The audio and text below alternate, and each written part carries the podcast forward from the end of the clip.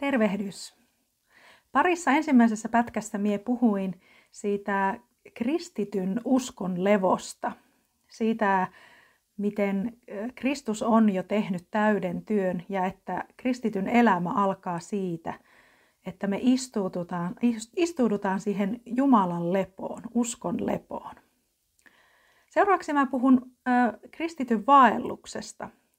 Ja siinäpä onkin semmoinen juttu, että jos me koetetaan vaeltaa ennen sitä uskon lepoa, ennen kuin me ollaan saatu siitä ymmärrystä ja ilmestystä, niin seuraukset voi olla kovinkin tuhoisat. Itellä meni vuosia siinä, että koetti olla semmoinen suorittava kristitty ja minusta tuli kovin lakihenkinen. Joten aina kannattaa miettiä ja saada se ilmestys ja viettää Herran levossa aikaa, että se lähtee siitä Jeesuksen jalkojen juuressa istumisesta, se oma elämä eteenpäin. Jeesus istuu siellä valtaistuimella jo, jotta me saadaan levätä siinä hänen voimassa. Me voidaan luottaa ja olla hänessä ihan kaikin, kaikessa, niin kuin, kaiken meidän niin kuin, painomme varassa. Mutta ei tässä levossa siis kuitenkaan kaikki, mitä kristitty, elämä, kristitty elämään kuuluu, vaan Jumalan tätä läsnäolon paikkaa, uskon lepoa, istumista seuraa aina automaattisesti, huomaa, automaattisesti oikeanlainen kristityn vaellus ja vaeltaminen. Ja tämä vaeltaminen alkaa sitten, kun me olemme löytäneet tämän meidän todellisen ja oikean voiman lähteen äärelle, sinne Jumalan läheisyyteen. Katsotaan muutamia sananpaikkoja heti tähän alkuun. Tämä Efesolaiskirje oli se, mitä minä kävin jo viimeksikin läpi ja missä on hyviä sydämen avaajan paikkoja tähän kristityn vaellukseenkin. Katsotaan sieltä Efesolaiskirjeestä luvusta 4, jakeesta 1 eteenpäin, jakeeseen yksi, joo, yksi, jakeet 1-4. Minä, joka olen vankila Herran vuoksi, kehotan siis teitä vaeltamaan saamanne kutsumuksen arvoisesti, kaikessa nöyrinä, lempeinä ja pitkämielisinä, kärsien toisianne rakkaudessa. Pyrkikää rauhan yhdyssiteen avulla säilyttämään hengen ykseys.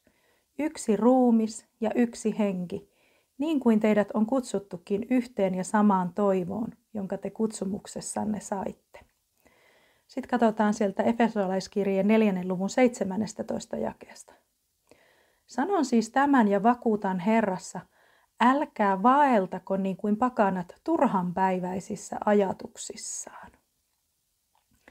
Sitten jakeet 22 jakeeseen 24. Teidän tulee hylätä vanha ihmisenne, jonka mukaan te ennen vaelsitte, joka turmelee itsensä seuratessaan petollisia himoja. Uudistua hengeltänne ja mieleltänne ja pukea yllenne uusi ihminen, joka on luotu Jumalan kuvan mukaisesti, totuuden vanhurskauteen ja pyhyyteen. Ja sitten mennään seuraavaan lukuun, luku 5 ja jae 2 tai oikeastaan jakeesta yksi eteenpäin. Olkaa siis Jumalan seuraajia niin kuin rakkaat lapset. Vaeltakaa rakkaudessa niin kuin Kristuskin rakasti meitä ja antoi itsensä meidän puolestamme lahjaksi ja suloisesti tuoksuvaksi uhriksi Jumalalle. Eli vaeltakaa rakkaudessa. Ja jae kahdeksan siitä luvusta viisi. Ennen te olitte pimeys, mutta nyt te olette valo Herrassa. Vaeltakaa valon lapsina. Ja yhdeksän, sillä valon hedelmä ilmenee kaikenlaisena hyvyytenä, vanhurskautena ja totuutena. Ja jae kymmenen vielä siihen, tutkikaa siis, mikä on Herralle mieleistä.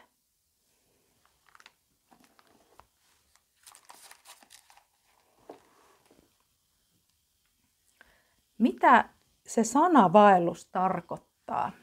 Se kirjaimellisesti tarkoittaa kävellä tai käyskennellä, mutta hengellisesti se tarkoittaa sitä, että elää ja käyttäytyy tietyllä tavalla. Ja raamatusta meillä on mallina tästä kristityn vaelluksesta Jeesus. Jeesus ilmentää täysin meidän isämme Jumalaa. Ja Jeesus on annettu meille malliksi siitä oikeasta kristityn vaelluksesta. Paavali tässä näissä kirjeissä ja tässä Efesolaiskirjeessäänkin niin yhdistää vahvasti tämän vaelluksen Kristuksen ruumiisiin, eli uskovien yhteyteen toistensa kanssa ja kaikkiin ihmissuhteisiin ylipäätänsäkin. Ja tämä siksi, että ihmissuhteissa meidän kristillinen elämä todella koetellaan. Olette varmaan huomannut, että, että jostakin syystä nuo ihmissuhteet on aika haastavia aina toisinaan. Niin perheissä kuin sitten ihan työpaikoilla ja muuallakin ulkopuolella meidän kodin. Jumalan käskyt ja ohjeet kristittyjen ihmissuhteille on hyvin selkeitä ja suoria koko raamatun, niin kuin kautta koko raamatun. Ja sitten jos lähdetään katsoa, että mitä Jeesus muun muassa opetti, niin jos me aletaan lukemaan sieltä Matteuksen evankeliumin viidennestä luvusta vuorisaarnaa, niin meillähän tulee heti semmoinen ajatus, että, ajatus, että nämä on kaikki ihan kohtuuttomia vaatimuksia minulle, että en minä tuommoiseen pysty. Että täysin mahdotonta vaeltaa oikein, niin kuin Kristuskin vaelsi. Muistatte, miten me aikaisemmissa pätkissä puhuttiin siitä hyvän ja pahan tiedon puusta. Ja paratiisin tapahtumista saakka ihminen on joutunut jatkuvasti valitsemaan hyvän ja pahan välillä. Luonnollinen ihminen on laatinut semmoiset omat oikean ja väärän, oikeudenmukaisuuden ja epäoikeudenmukaisuuden mitat ja puntarit. Ja ihminen on pyrkinyt elämään sillä tavalla oikein oman voiman ja oman tiedon varassa. Kristuksen seuraajille, sellaisille, jotka sitten ottaa niin kuin Kristuksen vastaan ja on uskossa, niin tulee luonnollisesti usein vielä suurempi tarve elää oikein. Se on ihan ymmärrettävää. Mutta kun katsotaan historiaa taaksepäin, niin me nähdään, että me ei olla kaikki tajuttu, kuinka meidän lähtökohta on Jeesuksessa, Kristuksessa ihan kokonaan tämä uusi, täysin uusi. Meidän tulee nähdä se, että Kristus on meille elämän puu. Se, mitä, nyt, mitä aikaa me nyt eletään, on oikeastaan sitä, että me syöään nyt elämän puusta ja me juodaan elämän virrasta, sanan mukaan. Me ei, meidän ei kuulu lähteä liikkeelle vaeltamaan sitä kristityn vaellusta ratkaisemalla itse, että mikä on eettisesti oikein tai väärin. Se, miten meidän tulee aloittaa, on se, mistä jo puhuttiin, eli se uskon lepo ja se, että me aloitetaan Jeesuksesta. Me aloitetaan Jumalan sylistä, levon paikasta siellä taivaallisissa ja ennen kaikkea sen hyväksymisestä, että Isä Jumala ja Jeesus ovat halunneet tulla elämään meidän kanssa. Katsotaan vähän tuolta ilmestyskirjasta siitä elämän puusta ja, ja elämän virrasta. Ilmestyskirja, ihan siellä lopussa luku 22, jakeet 1-2. Enkeli näytti minulle myös elämän veden virran, joka hohtavana kuin kristalli kumpusi Jumalan ja Karitsan valtaistuimesta. Keskellä kaupungin pääkatua ja virran molemmilla puolilla oli elämän puu, joka kantoi kahdettoista hedelmät antaen hedelmänsä joka kuukausi. Puun lehdet ovat kansojen tervehtymiseksi. Ja jakeesta 17. Henki ja morsian sanovat, tule.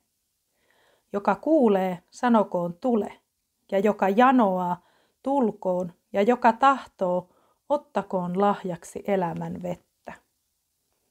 Tämä kertoo siitä taivaasta, taivaan valtakunnasta, missä Isä ja Jeesus on, ja mikä on se Jumalan valtakunnan todellisuus, missä meidänkin kuuluisi elää. Mikään ei ole kautta aikojen vahingoittanut kristillistä julistusta niin paljon kuin se, että me on yritetty niin kovasti olla oikeassa. Ja se, että me olemme myös vaatineet sitä oikeassa olemista muilta. Me vaaditaan oikeutta, vaikka se, mistä oikeastaan on kyse, on ristin kantamisesta. Niin kuin Jeesus sanoi, että me ottaisimme sen ristin joka päivä. Eli se tarkoittaa sitä, että me valitaan se ristin työ. Me valitaan hyväksyä ja uskoa se Jeesuksen täytetty ristin työ joka päivä. Ja kysymys kuuluukin, että halutaanko me olla pelkästään vain aina oikeassa? Jos me yritetään tehdä vain se, mikä on oikein, jos me aina halutaan vain erotella oikeaa ja väärää, niin me ollaan totisesti kristityistä surkeimpia. Sillä jos me ajatellaan, että kun me ollaan Jeesuksessa ja meidän lähtökohtana on Jeesus, niin me tullaan tekemään paljon enemmän kuin vain se, mikä on moraalisesti ja eettisesti oikein. Katsotaan vielä tuolta Efesolaiskirjeestä 4.32. Olkaa toisianne kohtaan ystävällisiä ja hyväsydämisiä, ja antakaa toisillenne anteeksi, niin kuin Jumalakin on, Jumalakin on Kristuksessa antanut teille anteeksi. Meidän ei ole tarpeen pitää kiinni meidän oikeuksista. Meillä kun ei ole enää mitään puolustettavaa tai pyydettävää tai vaadittavaa, niin kuin Jeesus näytti meille esimerkkinä. Siis otetaan huomioon, että mehän ollaan antajan puolella, me ollaan voittajan puolella. Ja koska me seisotaan siellä voittajan ja antajan puolella, niin me voidaan olla niitä antajia. Niitä, jotka antaa toisille ja rakastaa pyyteettömästi, koska me ollaan saatu ensin sitä valtavaa Jumalan rakkautta ilman, että me oltaisiin ansaittu se. Meidät on kutsuttu meidän isän kaltaisuuteen, sekä hengeltä että myös meidän asenteilta. Meidät on kutsuttu täydellisyyteen. Katsotaan Matteuksen evankeliumin viidennestä luvusta jakeet 43 ja 48.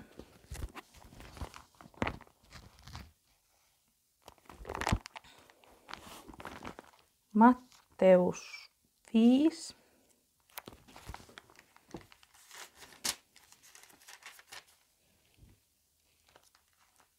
ja jakeesta 43. Täällä Jeesus puhuu. Te olette kuulleet sanottavan, rakasta lähimmäistäsi ja vihaa vihamiestäsi. Mutta minä sanon teille, rakastakaa vihamiehiänne ja rukoilkaa niiden puolesta, jotka vainoavat teitä. Että olisitte taivaallisen isänne lapsia. Hän antaa aurinkonsa nousta niin pahoille kuin hyvillekin – ja antaa sataa niin vanhurskaille kuin väärintekijöillekin. Jos te rakastatte niitä, jotka teitä rakastavat, minkä palkan te siitä saatte? Eivätkö publikaanitkin tee samoin? Jos te tervehditte ainoastaan veljiänne, mitä erinomaista te siinä teette? Eivätkö pakanatkin tee samoin? Olkaa siis täydellisiä, niin kuin teidän taivallinen isänne on täydellinen.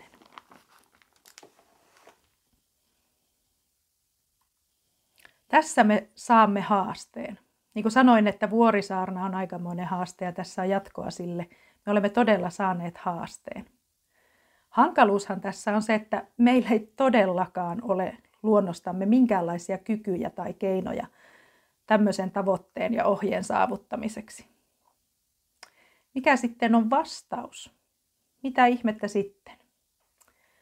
Kristityn salattu voimanlähde josta hän saa kaiken voimansa, on se lepo Kristuksessa ja ennen kaikkea Jumalan armo, joka tarkoittaa meidän elämässä oikeasti toimivaa aktiivista voimaa.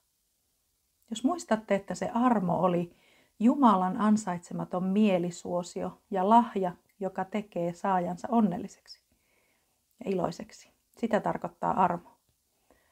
Jos me hylätään vähäksikkään aikaa tämä asema hänessä, mikä, mistä me puhuttiin jo aikaisemmin, että me oikeasti olemme Kristuksessa, seurauksena on ihan varmasti kamppailua, lankeamusta, epäuskoa ja kykenemättömyyttä todistaa toisille ihmisille meidän uskosta. Meidän on pysyttävä siinä paikassa, mikä meille on tarjolla, että me olemme kätkettynä Kristuksessa. Hän on meille kaikki. Sananpaikkoja lisää Efesolaiskirje 3 ja 20.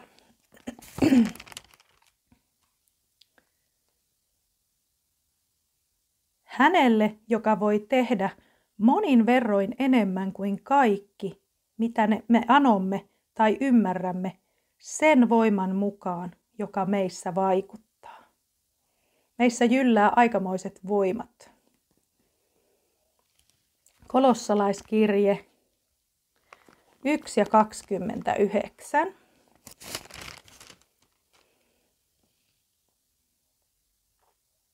Sitä varten minä näen vaivaa taistellen hänen vaikutuksensa mukaan, joka vaikuttaa minussa voimakkaasti.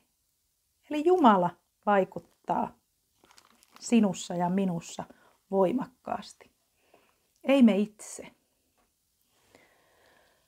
Yhtenä semmoisena esimerkkinä voin kertoa, että minulla on ystäväpiirissä ihmisiä, jotka kulkee ö, pyörätuolissa. On sellaisia henkilöitä, jotka on vaikkapa koko keholtaan kaulasta alaspäin halvaantuneita ja he istuvat semmoisessa sähkökäyttöisessä pyörätuolissa. Jos nyt mietitään semmoista ihmistä, niin miten sellainen ihminen pääsee etenemään?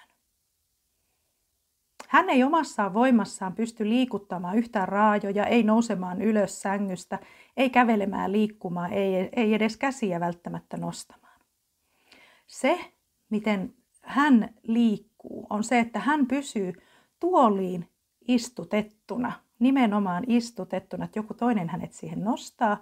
Hän pysyy siinä tukevasti paikallaan, monesti ihan turvavöissä, ja sitten hän etenee. Hän istuu ja etenee yhtä aikaa. Ja niin kauan aikaa, kun hän pysyy siinä sähköpyörätuolissa, niin hän voi edetä siinä, mihin hänet on asetettu istumaan. Mutta jos hän putoaisi siitä pyörätuolista tai hänet siirretään siitä pois, niin siihen lakkaa eteneminenkin ja siihen jää siihen paikoilleen, mihin on, on sitten asetettu. Siksi mä muistutan sinua, että opi istumaan, sillä sinussa asuu itse Kristus. Jeesus Kristus on sinussa ja sinä olet hänessä. Sinun vaelluksesi ei ole sinun omien ponnistelujesi varassa laisinkaan vaan se on seurausta siitä Jumalan ah, aivan mahtavasta armon työstä, siitä upeasta työstä sinun sisimmässäsi, hänen rakkautensa, hänen armonsa kautta. Efesolaiskirje 2 ja 10. Sillä me olemme hänen tekonsa, luodut Kristuksessa Jeesuksessa niitä hyviä töitä varten, jotka Jumala on ennalta valmistanut vaeltaaksemme niissä.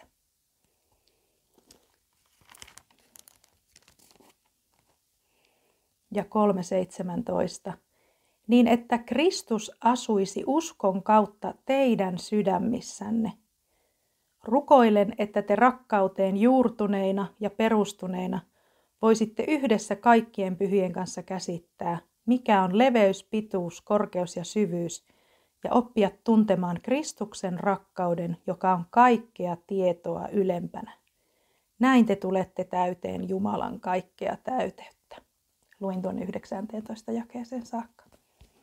Sitten vielä katsotaan Filip, Filippiläiskirje 2 ja 13.